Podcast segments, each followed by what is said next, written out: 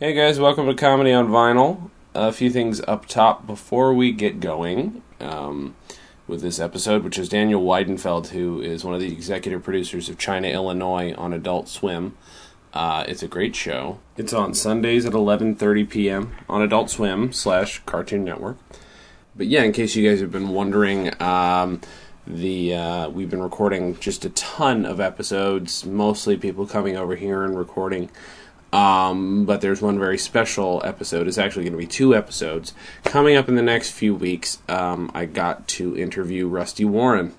Uh, Mike came out with me, and uh, we interviewed her for about an hour and a half, and it was one of the most wonderful interviews I've ever participated in. It was amazing. It was fun. She's hilarious still. Uh, that should be no surprise to anybody, but some people some people want to know that some people's first question is, "Hey, what's she like?" It's like, well, she's hilarious, uh, frank. She's very frank and and just sweet. It's just just a great episode. Anyway, I just wanted to sort of tease that as best I could. It's coming up soon um, yeah, otherwise, just enjoy this episode. Uh, again, Daniel Weidenfeld, awesome guy, China, Illinois, hilarious show.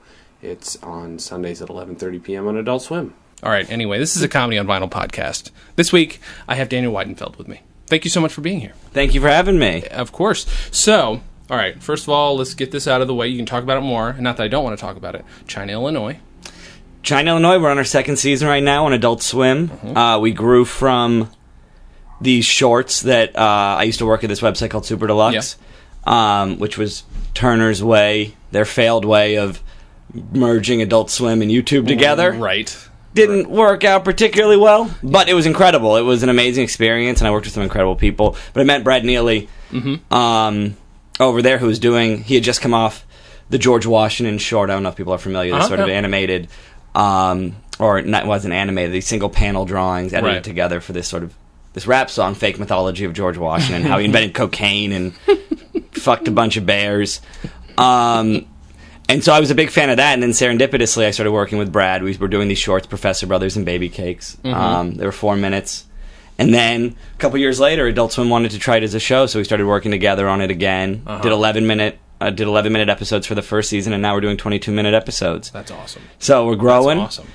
Uh, we're halfway through the, f- the second season now. People seem to really like it. Yeah. Hopefully. I know people on Twitter don't lie, right? They, No, they're pretty honest. Yeah, They- I, I think that's the as honest as it not gets. that you should exclusively go by what strangers say online, but they've been shockingly supportive That's of the nice. show. That's good. Yeah, that's, all. and- Uh-huh. Um, so we- yeah, we air Sundays. I'm gonna plug it shamelessly You just to should. start. I'll do it throughout. That's fine. Sundays, 11:30 on Adult Swim. Uh, I think we have six more episodes or five more episodes left to air. We're halfway Okay. through this run. D- Is it weird that my expectation every time somebody from Adult Swim comes on, I really expect them to maybe knife me, or you know what I mean, get really awkward, stare at me for the whole half an hour? You know what I mean? Yeah, no, I definitely understand. I think that's something that I Joking about the knife me, but the, the staring knife. No, part the I'm knife not- and scaring, and everyone who I meet just assumes we're like some deranged lunatic, like drug addict or pothead. I don't even smoke pot anymore. I used to love smoking weed all the time. It was my favorite. I wish I could smoke weed. I just can't constitutionally. I just can't handle it. I'll start crying, or I'll run away, or I'll fall asleep. It's it's terrible. But everyone is so surprised. That we don't just get high all the time. It's like, how do you come up with this? If Mm-hmm. right, you're not super right, high. right. And it's sure. like because I like to think we're creative people. Right. Yeah. yeah, I mean, it clearly comes out here. What what would come out as a crippling emotional like assault on other people if you were high is coming out Exactly. on, on, you Yeah. know, digital. I would say paper, but it's not paper. Um, so, all right, you wanted to talk about Chris Rock's "Bring the Pain," which actually came up on I'll say yesterday's episode. I have no idea what order these are going to go up in, but we talked about it a little bit where we were talking about how my guest Omar Dorsey thought that Martin Lawrence was the first hip hop comedian, and that Chris Rock was kind of the next guy to you know hold that mantle. Mm-hmm. But you had a very specific reason for bringing this up. This is special to you for a particular reason. Yeah, I mean, I was 15 years old at the time. It was like 1996, I believe. It was Mm-hmm. November. It might have been late October, early November. Uh-huh. It was like midway through like the first semester of that year in high school. For me, I grew up in Washington D.C., and I mean, I was the luckiest person in the world to get pneumonia this one week, where when bring the pain when uh, when bring the pain actually premiered on HBO, Oh, and I it's good. taped it. Like I was a huge fan of Chris Rock. Mm-hmm. I didn't have great expectations. I don't even think I necessarily had good taste in things back then. Yeah. But like I love CB4. Yeah. Pookie from New Jack City was like probably one of my favorite characters ever. Sure. Nat X on Saturday Night Live. He was he was this marginal guy to the rest of the world, Sure. but even though he wasn't particularly great up until I think Bring the Pain Mm-hmm. really was the genesis or the the resurgence of his Yeah. career. I I was lucky enough to like stay home. I was so sick, like I couldn't breathe. I was coughing. It was disgusting. My mom was worried I was going to die. But for the for one week, I was stayed home from school. I saw this comedy special. It was the first comedy special I think. Like there were other things. Like I loved. I was 11 years old at the time. and I loved Andrew Dice Clay just because he like told really filthy Uh-huh. Right. nursery rhymes. Of course, yeah, I yeah. also like silk boxer shorts. It wasn't reflective of anything great. Um, but bring the bring the pain aired, and I watched it every day, and I got so obsessed with it, and I memorized every single line Mm-hmm. on this thing, and you know uh, from that special, I rewatched it for the first time in like probably eight years yesterday, Mm-hmm. Yeah. just to sort of get a sense of it, and it still holds up so well. Oh, yeah. I mean. The best part of the m- pneumonia was actually like I didn't have to do any schoolwork Right. and like I I don't know what was wrong with my high school, but like they didn't make me actually go back and relearn anything that I missed. I had one science teacher who was must have been mentally ill because the only thing she had me do was on the test whenever a s something came up from the period of time where I was out sick. All I had to do was learn how to spell pneumonia. Like, all I had to do, like, it was the easiest thing. I'm horrible at science. I can memorize to spell like a nine letter word. Not even sure if it's nine letters, but to this day, I will always spell pneumonia right. So I got out of subjects, but then I also like memorized this thi- this incredible special, which to me felt like Rocky because I Yeah. didn't know enough at the time. But like, Chris Rock was always an okay stand up, Sure. Yeah. but he was never really like a great stand up until he came out and just like owned that stage. Yeah. He- Yeah. like, I've never seen someone like. Even to this day, Chappelle does it, but in a very different way. But sure. Chris Rock like would he it was it he he was like acting up there. He was it was this Mm-hmm. whole new persona. Like even though like the his use of repetition throughout this whole hour long special, like it was like it was so masterful. Where I even think I took I, I probably lost it. But like the way I spoke for probably four years unknowingly after this Mm-hmm. Uh-huh. in like this upper middle class private high school in Washington D.C. surrounded by white people, was I was mimicking Chris Rock, and I Oh my said these God. incredible probably said these wildly racially charged things just because people didn't know the special. Right, So I right. started saying it as my own, and he was in Washington D.C. He Right. recorded that in Tacoma Park. Uh-huh. So I mean, talking the way I would talk about Mary and Barry at 14 or 15 years Uh-huh. old to like my high school friends was, was crazy. but yeah, so that was like the most. That was the first really important comedy special, and then right after it was weird. Like '96 was a strange year. I just looked all this up now. I didn't even put it together. But then Dave Attell had this half hour special. I think that came on sometime in the year. And on New Year's night, I was a nerd. I stayed at home. Mm-hmm. Happened to catch this Dave Attell half hour special.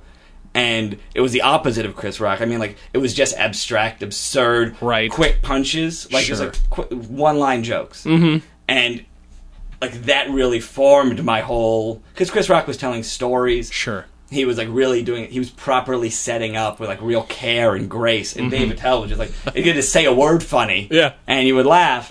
And that half hour special, I just remember this one joke. I mean, I don't remember enough. I couldn't even find it. But he had this joke. I was fourteen. I should have been laughing about it, but he just wanted everyone to be. He really believed in drunk driving. He just wanted everyone on the street to be drunk. Yes. Because then they would just swerve at the same time and get out of it. That's like, horrible. That's terrible advice. But I didn't know anything. And it like, doesn't even make any sense. It's not even a particularly good joke, but Right. at 14 years old, it was, yeah. like, the funniest thing I'd ever heard. And I was like, oh shit, everyone should get really drunk and just start driving around. Like, I believed it. So, um, those are like, the first, I've had to think a lot about, you know, I don't know why as well. Like, I really. I gravitate towards just as a fan, like African American black comedians. Mm-hmm. Tend I tend to just find that sort of humor. I, I gravitate towards it. I just think I think black people are funnier than white people. I can, I can say that, Yes, right? Is that you a can- straight? you I can just- say that. And I think there's been this amazing, you know, from Chris Rock to Chappelle, which was all in. You know, Patrice O'Neill was one of the first. Maybe I'm wrong about this, but from this like newer, like this most recent generation Mm-hmm. of you know black comedian. He was he took it away from race a little bit. I think Sure. Chris Rock, especially like in those first few specials when he really hit, and Chappelle, like that was really the main focus. Of Patrice was just like angry. Yeah. And like you know, race was obviously a part of it. It was part of the stage persona, and I was lucky enough to meet him once. Oh. Um, and tr- I tried to get him to work for Super Deluxe. He was, I mean, he was just the most amazing, like angry, cr- like intense person. Yeah. But so funny and actually really sweet. Tried to get him to do something, but his special from like I think it was six years ago. Mm-hmm. Do you, do you remember? It was like a, I think it was an HBO thing. It might have been. I don't think it was Showtime. It was this. It was this comedy special where I just remember this one joke, and I'm just talking, like repeating people's you- uh, jokes. you're It's allowed so- to do that. I'm sorry to everyone listening. no, no. But he had this one joke, which was the funniest thing I'd ever heard at the time. But it was. Uh, he's like, I jack off so much in the shower. Sometimes I just get scared that a baby hand just gonna come up from the drain, just grab me and pull me down into it. And it was like so intense and really like, oh my god, I believe he's actually he is depraved. He also did this amazing thing where he would like push an audience away. Mm-hmm. He would get everybody on his side and then just start saying really horrible things to him, like turning everyone in the audience against him. Yeah. And subtly, you wouldn't even realize it. Like after he pushed everyone away, he would just get you back in his good graces. Yeah. And just like you were, you would fall in love with him by the end of it, and you didn't even realize you were so ang- you were kind of angry at him. Mm-hmm. But then he would just turn you back. Like he was. He's probably one of my favorite comedians of all time too. That was one of the saddest things when he passed away Sure. Sure. maybe not a, one of the saddest things, but that was like an incredibly sad moment. Of course. Of course. in comedy. how is it okay uh, how should we start this let's start this with what's what's the first thing you you you did comedically ever can you remember like as in like wrote a thing performed in a thing Yeah, I'm trying to think. I used to write. My brother ran this magazine. My brother's just Nick Weidenfeld. He Mm-hmm. used to run development for Adult Swim. Now he's over at Fox. Uh, he does their late night programming that competes with SNL. uh-huh Um, Saturday nights. It's called ADHD. yeah um, animation domination high def but he was a journalist and so he would go around writing for different magazines like mostly you know all kinds of different places but mostly like you know small like mass appeal pop culture sort of places there was this magazine called while you were sleeping that he started writing for that was based in bethesda maryland it was Uh-huh. a graffiti graffiti magazine it's kind of like a porno magazine Uh-huh. but just I mean they had celebrities in it, but it was just on the cusp of Yeah, yeah, being yeah. so filthy and terrible. but it was based in Washington, so my brother was in college when he started writing for them, and then he introduced me to the guy who was running it at the time, and he, my brother and this guy, other guy, they had me write just articles okay for them. And so I was 15, I was probably s- I was probably 17 years old. I didn't know anything about graffiti. sure And I had to interview these people and not know who the fuck they were. oh my god And I mean, it was really funny because they didn't care. Sure. But I did an interview um, Lemmy from Uh-huh. Motorhead. and one of the funniest things I think I've ever done without even realizing at the time, because I didn't know anything about Motorhead. Sure, I listened to sure. rad, just listened to rap music pretty much up until this point. But I just asked him, I said, Is it hard being so fucking old and doing this? and he got so mad at me. Oh my God. It wasn't purposely comedic. And no one was there to really see how scary it was. Like it was over the phone, thank God. Oh, God, But so I had yeah. to do that to me was probably one of the funniest things I've ever done. oh my god so yeah, I mean, it wasn't particular. It wasn't comedic, right but it was it was biting. It's undeniably funny. Yeah. But I, i- and then, you know, again, one of the things I talked with Derek Beckles about on Adult Swim is this sort of the aesthetic of of discomfort. So I mean, you're familiar with discomfort. Most comedians are.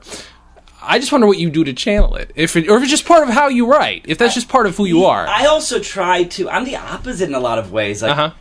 I like to disarm people for the most part by getting them, by making them comfortable. Yeah. I think for me personally, and how I is a lot of how I function in day to day life as well is I really want people to be comfortable around me. I don't know Sure. what kind of compulsion this is, but then I feel like then then you can manipulate you know small ways of making you can needle people Yeah, yeah. once you have them on your side Right. without them even necessarily even knowing about it. But I mean, I don't particularly like to make people uncomfortable. Like I probably have an anger. I probably can't control my anger sometimes. Mm-hmm. Sure. Not proud of that. Right. And I like to fuck with people. Of course. But I really would prefer that everyone around me. I want everyone to be happy and comfortable. It's like a strange thing. I don't know where I get it from.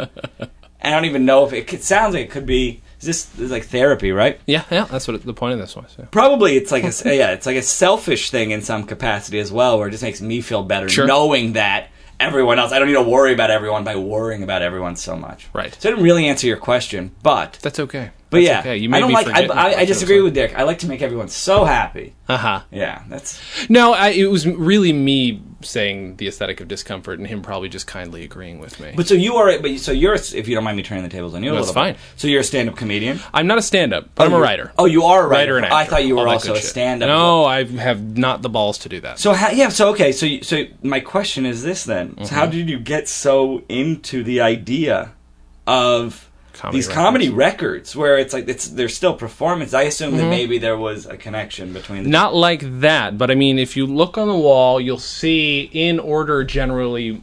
Actually, yeah, in order, my influences. It starts out with Weird Al. Again, I'm not a musician, but Cheech and Chong is the big one. Mm-hmm. I, I love sketch. I love audio You sketch. smoke a lot of weed. No, once ever, Wow, once ever. Believe I, I do it again, but you know, it's one I'm not paying. it's hard to find. It's hard to find in Los I Angeles. know it's impossible. but yeah, that's the thing. It's like sketch. I love audio sketch is my favorite thing of all time, which is weird because nobody does it, nobody buys it, nobody produces it. Mm-hmm. it leaves so much more to your imagination. Those old radio plays, for sure. You know, working in animation, I can I s- experience that firsthand. Where it's like, if you can sell a joke without any visuals, it's going to hit. Yeah. Then it's like you have to be parti- you have to like be cautious in how you sort of like further the jokes. But if you can make someone laugh without them seeing anything, it's Yeah. like that's much harder. It's a ridiculous skill. I don't necessarily have it, but it is my favorite thing. But yeah, I, I became obsessed because, like, you know, I got some of these passed down to me, and I would listen to them obsessively. I'd memorize the seven words that you can't say on television, all that stuff, and it just I realized comedy was something I had to do, and I became obsessed with it. Were your parents? Are your parents in No. comedy at all? No, no, my mom started a theater company when she was in high school, but after that, didn't do anything. Were you around though for when the theater company? Oh wow. No, no, So you never performed though? Did you act in high I school? uh, no, not really.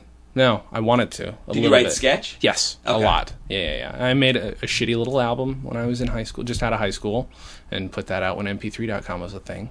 Yeah, yeah. I didn't This even is know weird. MP3. I didn't even know MP3.com was a thing. It was a thing at one point. What does yeah. that even mean? You, you could you all could, MP3s, anything in MP. basically you put your content up there. You could you could advertise and sell your albums to people. They would buy them and pretend you had an album. old It were was you when you fun. put this out? Nineteen. And how many did you sell? How many did you sell? Oh, probably north of five. Say, You know? people you knew. Or, or uh, no, weirdly enough. that's incredible. yeah, but- people like across like we were a big hit in Australia. oh, really? don't- Big. I mean, relatively speaking, Four, four No. albums. Did you really sell I- four albums in Australia? I don't know if it was, but we, that Should was go our find- biggest should go find downloaders. those- Should go back find those metrics. I should. I Report should. back. We're in the internet age. You can find all that. I'm sure true. it's still Yeah. MP3.com that is, isn't around. Not really. It's not the same thing. It's more like a Napster. More like. Ah. eh, So it's illegal. I'm Is- so old. I said Napster. Is Lars? No, I was Napster thinking about exists, Napster. but it's not a you know. Lars Ulrich didn't sue them. They weren't that big. That's true. Like, Yeah. They're no Napster.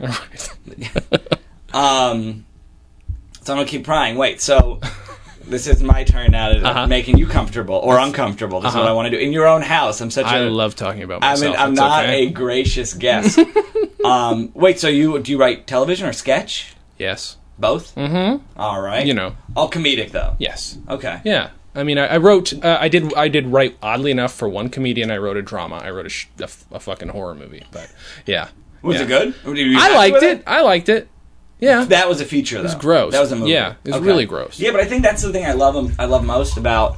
I'm a huge horror fan. I know the return. Like people who are listening to this don't care about horror. I'm, Oh, they might. I'm pissing. it was really weird talking about being a really gross guest.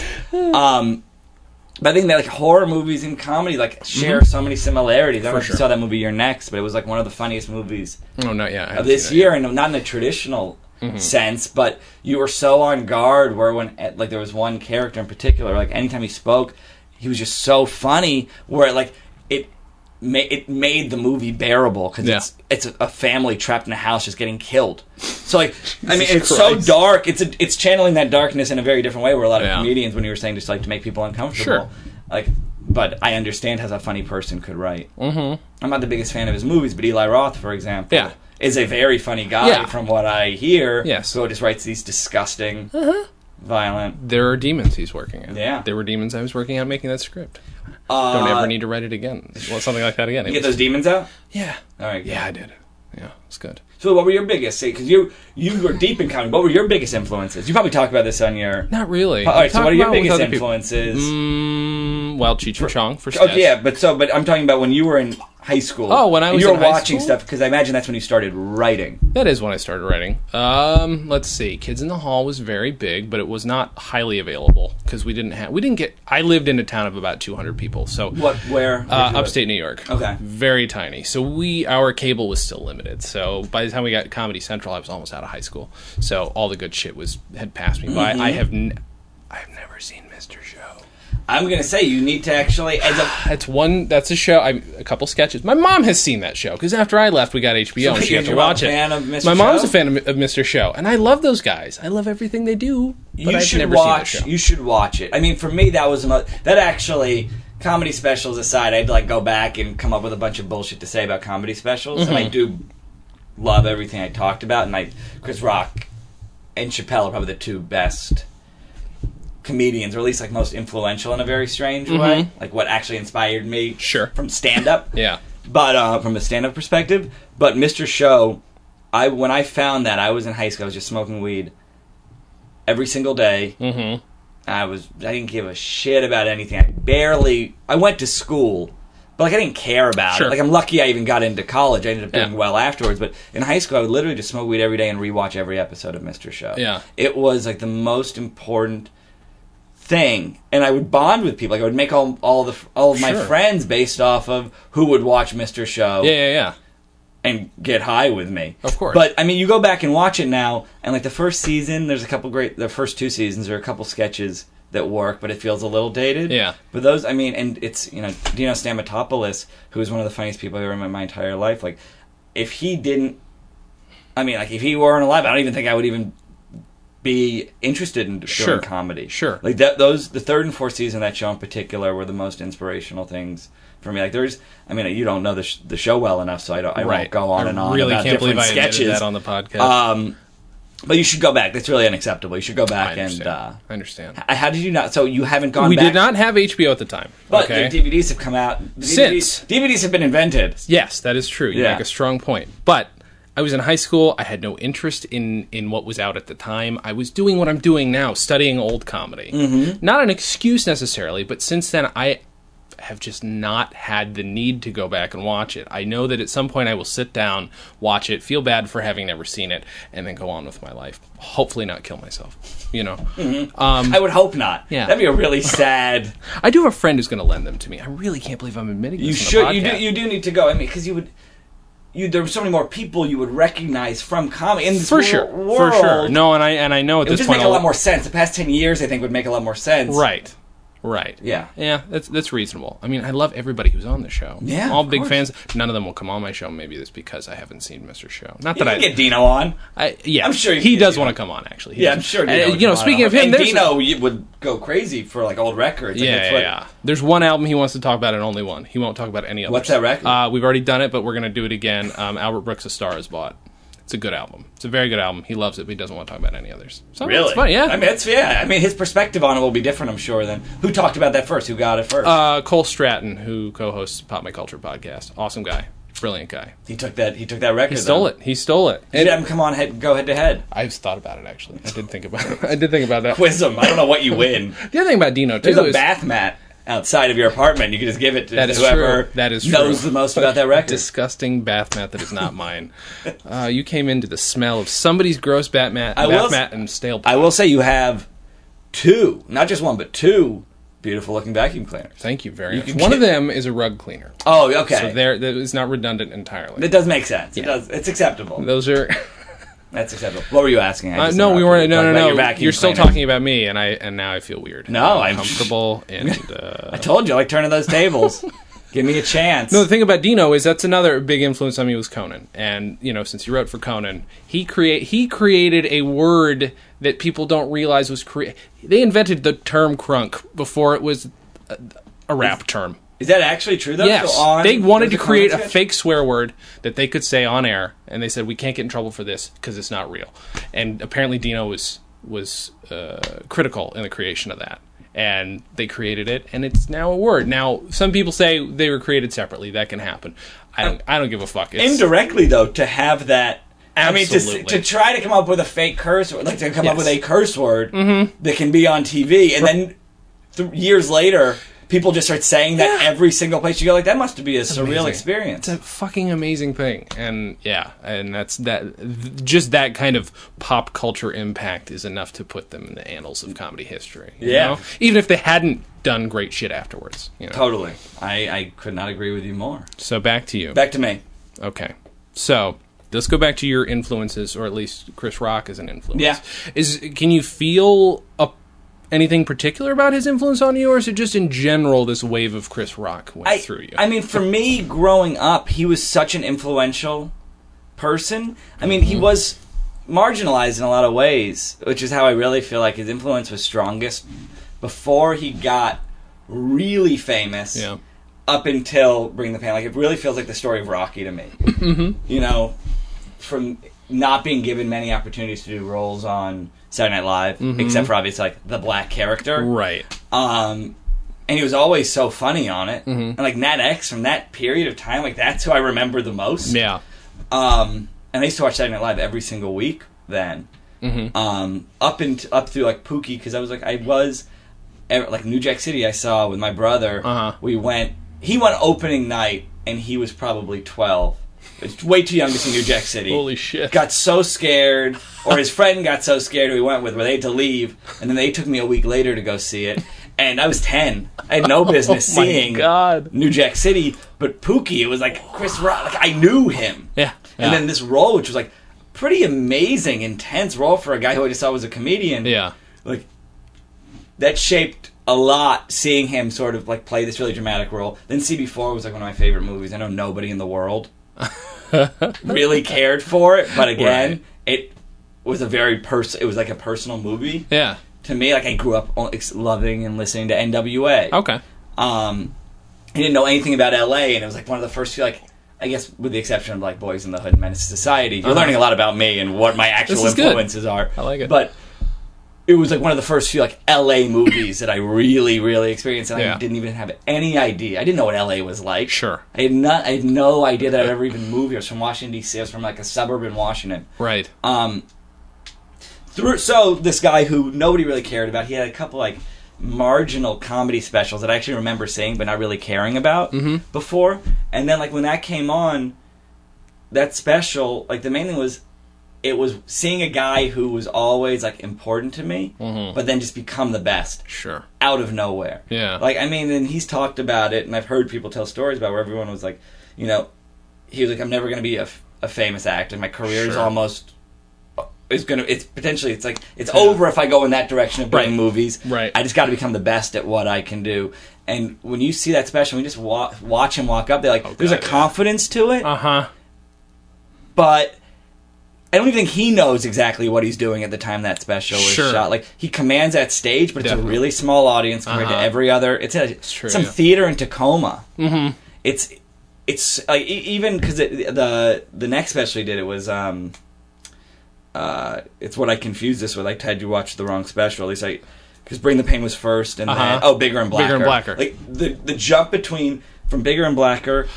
Or from Bring the Pain, he wrote that book. Mm-hmm. He did bigger. He he did bigger and black. And was like, I think that wasn't at Madison Square Garden, but it was at a huge Massive. Yeah. massive theater. I mean, it's like that's a story that I love the most. Like watching somebody that I cared so much about. Just it's like, in a sense, it's like Louis. Yeah. You yeah. know, it was a guy who I'd always follow just because of the you know the Chris Rock show, Sure. uh, Conan, um, uh, Pootie Tang he directed, which Uh-huh. again was a thing. Yeah, Another like yeah. was at that point in time. I mean, it was one of the funny. It was probably when I saw that. I I had not laughed so hard in my entire life. I haven't rewatched it Yeah. in years, Uh-huh. but it held such an important place. And like you know, part of it was I was so high Sure. in high school. That's fine. And that was like they go hand in hand. I think. But I, it was. I, don't- I don't even remember the movie so much, but I remember like L- Louis C.K. directing this. I was so in into it, and then Louis C.K. sort of did that misstep with the Yeah. that special. But then now, like, went on the road is now Yeah. probably the best living stand up. Like it's so tight for him to do a new hour every single year. it's, fucking it's unbelievable. Now he's winning Emmys. Yeah. And it's like that's a story that really inspires me the yeah. most. Where it's like I don't know if they necessarily have an influence on me necessarily. It'd be Uh-huh. really hard for Chris Rock for me to say with a straight face that Chris Rock has had a, it influenced the type of stuff. Sure. Sure. Sure. Okay. Yeah. that I that I do and work on, but I like I the the, the story of him just sort of you know really like fucking I just got to master this. Mm-hmm. I've realized I've sort of tapped out in this capacity right now. Mm-hmm. I can't like I've gone as far as I can, so I just got to become the best that I at the be- I have to be the best that I can possibly be at this other thing, Yeah. and then I can own like then he. He's been like he started acting a lot more, started directing a lot more. Right. Now Louis can have any role he wants It's insane. which is like he plays one role, It's okay. but and he does that really well. But it's Yeah. like and he's such a good fucking director too. I know, on it's top crazy. Of that, I, I hate it. I, I, I'm jealous of it. I mean, so yeah, I don't know if there was an actual like you know personal other than the fact that it's like I've always been real. Like I mean, even just working on the Eric Andre show, it's like it- I really just am drawn. I think that like I Eric Hannibal. Mhm. Like the Lucas brothers, Gerard Carmichael, Mhm. like I, uh, Ron Funches, Mhm. those are like some of like the people that I think are the funniest out there right now, and I think there is this amazing wave of like young black comedians who aren't talking about race. It is this sort of like it's it's one of the things that I thought was so incredible about working with Eric and Hannibal in that first season. But it's like race is never mentioned. There's a talk show with like two black hosts, and we're at a point where we don't even need to talk about race anymore. right, right. And I think that's what a lot of like 'cause, you know a lot of young black comedians are doing now. The Lucas brothers in particular. I don't know Yeah. if you're familiar with them, but there's so much interesting stuff going on, and I've just always been drawn. It's weird. I feel like I have like after this, people are gonna think I have some like weird obsession with black culture. It's okay though if you do. Yeah, Well, did you grow up in a diverse part? I mean, obviously DC is diverse, but DC is very diverse. But I a mean, that's suburban. Sort of, I mean, when I was growing up, it, me and my brother, we uh, we lived in we grew up in Georgetown, which is Okay. I mean, DC. This is probably one of the reasons. DC is one of the most segregated yeah, cities in America, where there's there's four quadrants. Mm-hmm. Northwest is almost primarily upper middle class and white, and then the surrounding suburbs outside are like you know in Maryland and Virginia. But then the the other three quadrants of DC are real are they it's it's changing. It's getting better, but especially when I was growing up, it was like really poor and it was African American. yeah, And growing up, like I I I I knew I knew that existed and also like realized how unfair and crazy it was that there was such a, like a strange distribution of wealth um, especially like in the city itself. So, I mean, me and my brother, we had our we had a woman who lived with us, and her nephew came and visited. He was this Filipino guy from uh, Minnesota. Mm-hmm. His name was Chris Stern. He was probably like 10, uh, 9 years old. My brother's probably 11. And I remember he really introduced us. He gave us our first copy of like South Central Cartel uh huh. and God, and NWA, um, and all of these out like, and then we started really getting into like DJ Quick. They could- This could turn into like a, I don't know why I still like DJ Quick and Second to None, and you know I would argue with my friend Daytwan Harden. We in fifth grade, we would argue over who was better, NWA or the Ghetto Boys, and I always argued NWA, and he argued the Ghetto Boys, and in retrospect, I think he was probably right. So Daytwan, if you're listening, the Ghetto Boys, I finally can concede this. Um, but yeah, I just had this like, I it's what for I don't know I I, I can't say that it's like like rap music just spoke to me in some very strange way, and I Yeah. I, I still haven't figured out like as a upper middle class white kid from Washington D.C. Sure. why that Mm-hmm. But has it influenced? I mean, it's obviously a big part of you. Has it influenced your comedy that you can feel? I keep asking, has this influenced your comedy? But do you? Is it in a way that you can feel or see or hear? yeah.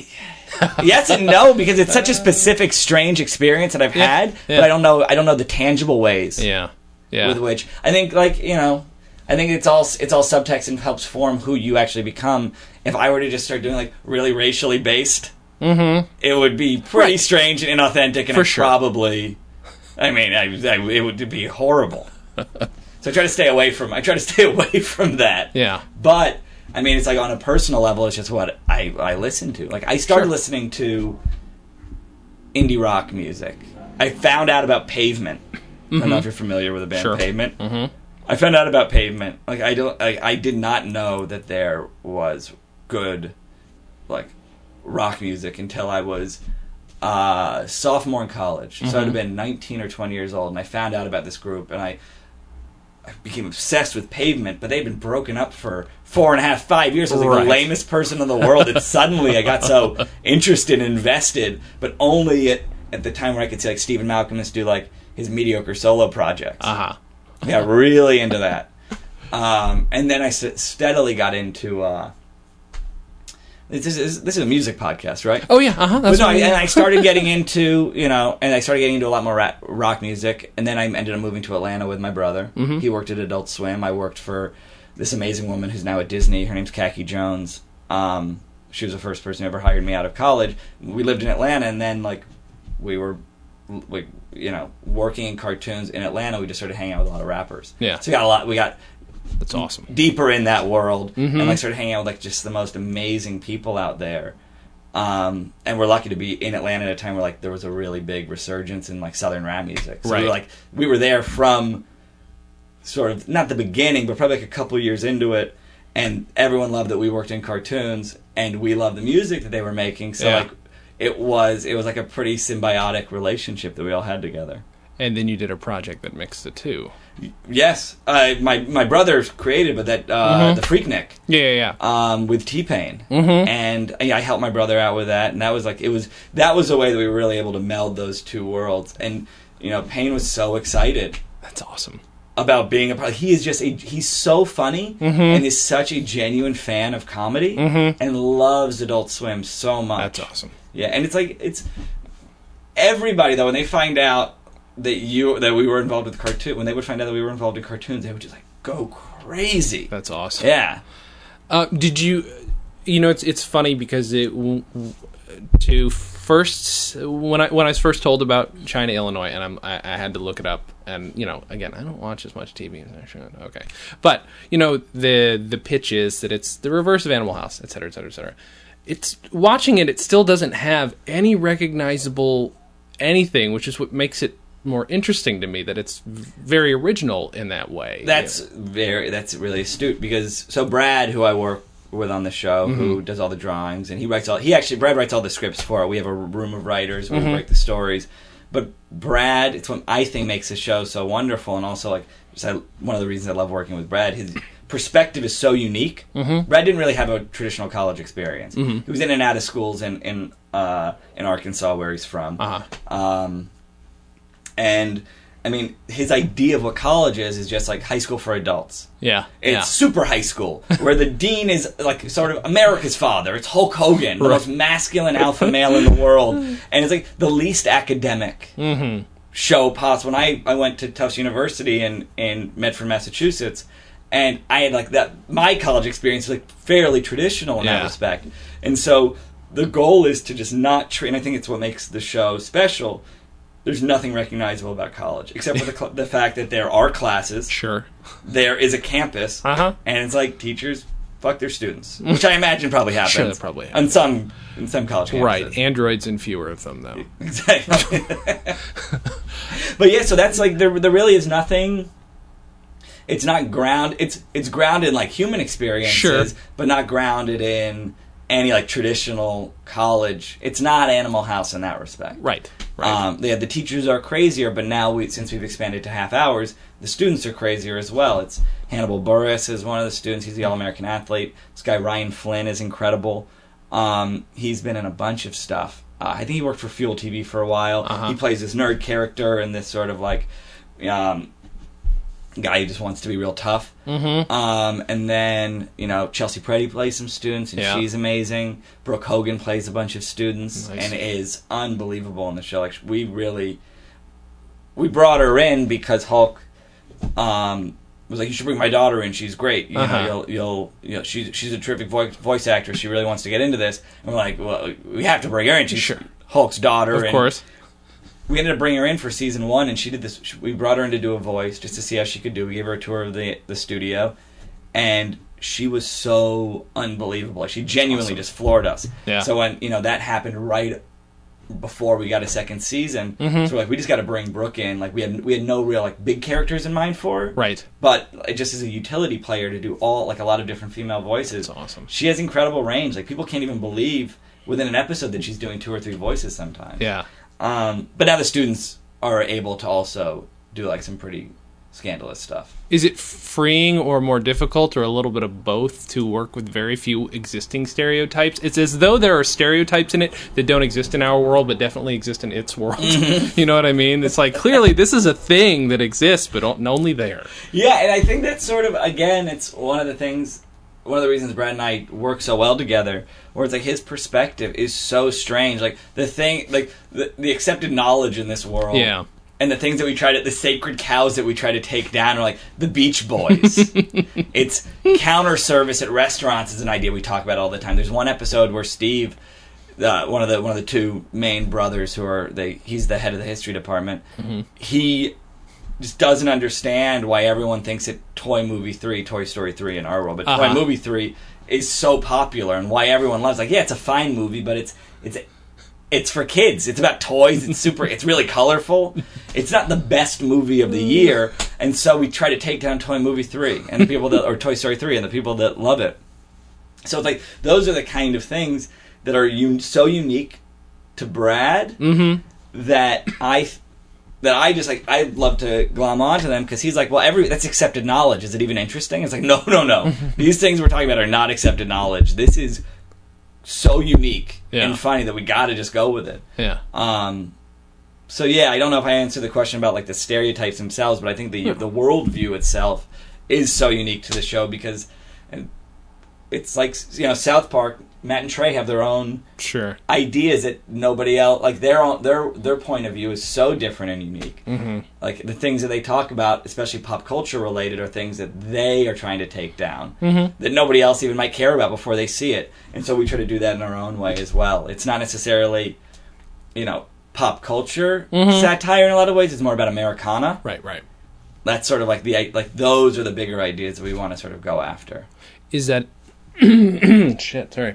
Is that easier? Does it, does it, is it easier to, to be as free? I think so. I do because I think you know when you're going after a lot of pop culture stuff, Mm-hmm. it's about the moment you're in. Yeah.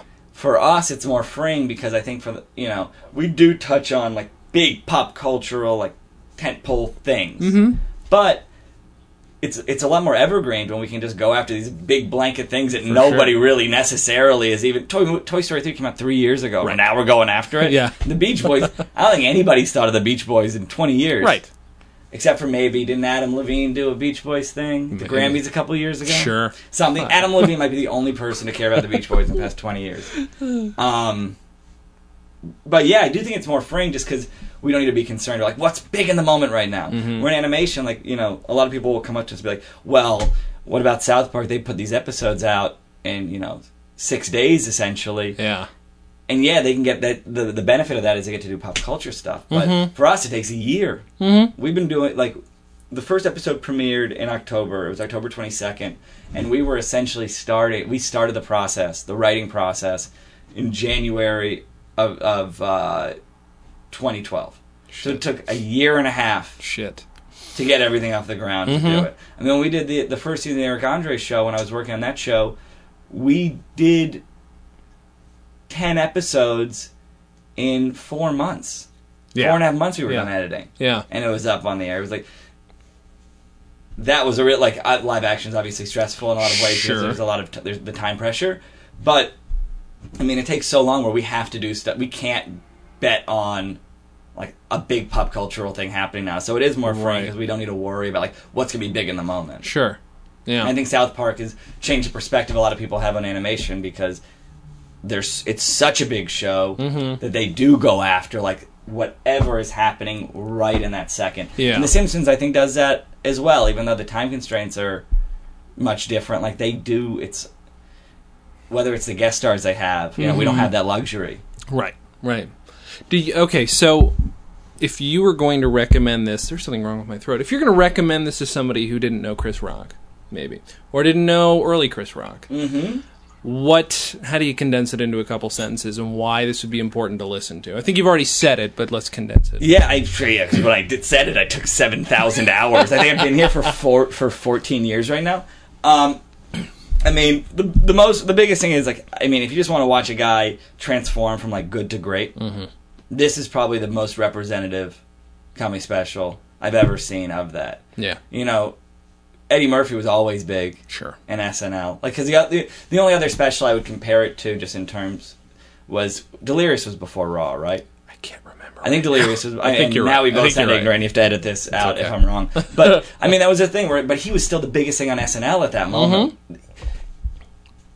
Chris Rock. This was like his. It felt like it felt like Rocky. Yeah. It yeah. really like watch him go out there and just knock everyone out Mm-hmm. was such an important. Like I could tell as a 15 year old with pneumonia. Yeah. I yeah. could tell how he had just raised his game up. And for me, it doesn't explain why the special's so important, but it's like the most inspirational thing in the world to me to just watch Mm-hmm. somebody who's gone, who has always been okay, and that was like a personal favorite to be everyone's favorite. Yeah. Like I knew that this was, and and I didn't know anything, but I knew like the game had changed, and also it holds up. I mean, the whole special's about Marion Barry and the Million Man March, Right, right. And there's uh, a lot of Bill Clinton stuff in there. Mm-hmm. Yeah. Actually, no. It was yeah, there's a bunch of Bill Clinton stuff in there, especially about like getting the bl- like the blowjobs, Mm-hmm. Yeah, like yeah. who's and cheating. Right. Um, but I mean, it's I, going back and watching it, like it still holds up. Mm-hmm. His last bit he does, and this is the best part of the whole special to me. And we try to we've tried to mimic this in China in one scene, Mm-hmm. but when Chris Rock does that whole bit about a girl finding out that you've been cheating Mm. and then holds it against you forever where you have to have now you have a phone where you're calling you're checking in every seven seconds and he does this bit where he's like checking in with his girl while he like you know he's the police are after him and then he's shot and then he's back home but the way he ends it is he just throws his microphone down he just throws it Yeah. and it's so like he knows he won Yeah. it's like his ko Yeah. punch and it is like it, you, you you watch and you're sitting off for a 2nd Mm-hmm. I mean, even just for the last that last bit, that last like eight minute bit, it's worth watching. It's like to see a guy master just an art. Mm-hmm. Like that that to me is the most important part about it. And I think it's actually uh, it would uh, just to put in my own thing is that I was a person who was not impressed with him up until then. I didn't care. I'd mostly seen him on In Living Color where they used him even worse than they used him anywhere else. It didn't work. And then when I saw that special, I'm like, oh fuck, this guy, w- w- was he doing this the whole time? Clearly he wasn't. Clearly this was like you said, this is him stepping up. But yeah, that it worked for somebody who really loved him and for somebody who didn't care. Like that at the same time it all comes together. And clearly this guy's a genius. you know? yeah, and it was the first one. Like, you go back and watch the earlier stuff, and it just doesn't hold up Yeah. because everything I had referenced earlier, I know isn't great. I probably even back then knew it Mm-hmm. Yeah. wasn't great, but I was a kid, so I like it's what appealed to me. You know, you don't, you don't need to have good taste when you're a kid. Mm-hmm. No.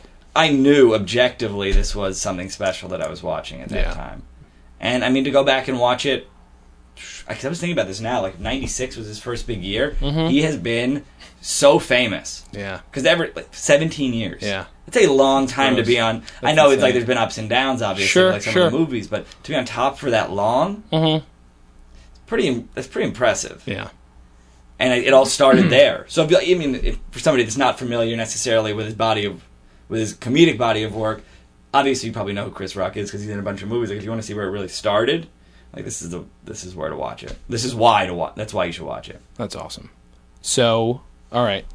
You plug the show, but plug it again. All right. plug, plug Twitter, plug websites, everything. Yeah, China, Illinois. Uh, Adult Swim Sundays at 11:30 p.m. Adult Swim is on the Cartoon Network. Mm-hmm. It won't read Adult Swim on your cable box, Mm-hmm. so go to Cartoon Network. Adult Swim 11:30 Sunday night, China, Illinois. Do it with my best friend and partner Brad Neely. I'm the luckiest person in the world.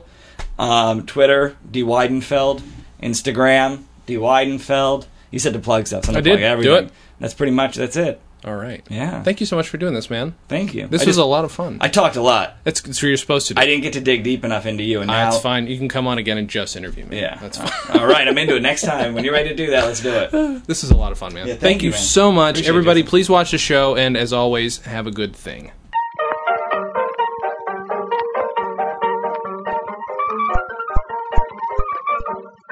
Comedy on Vinyl is a production of Stolen Dress Entertainment. It is produced by Mike Warden and is hosted and edited by Jason Klom. Visit stolendress.com to listen to our other podcasts, read our blogs, read our tweets, watch our videos, and read our books.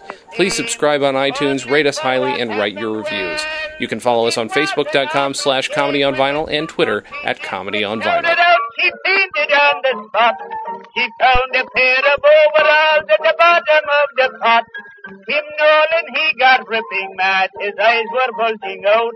he jumped upon the piano and loudly he did shout. Who threw the overalls in Mrs. Murphy's shoulder? Nobody spoke, so he shouted all the louder.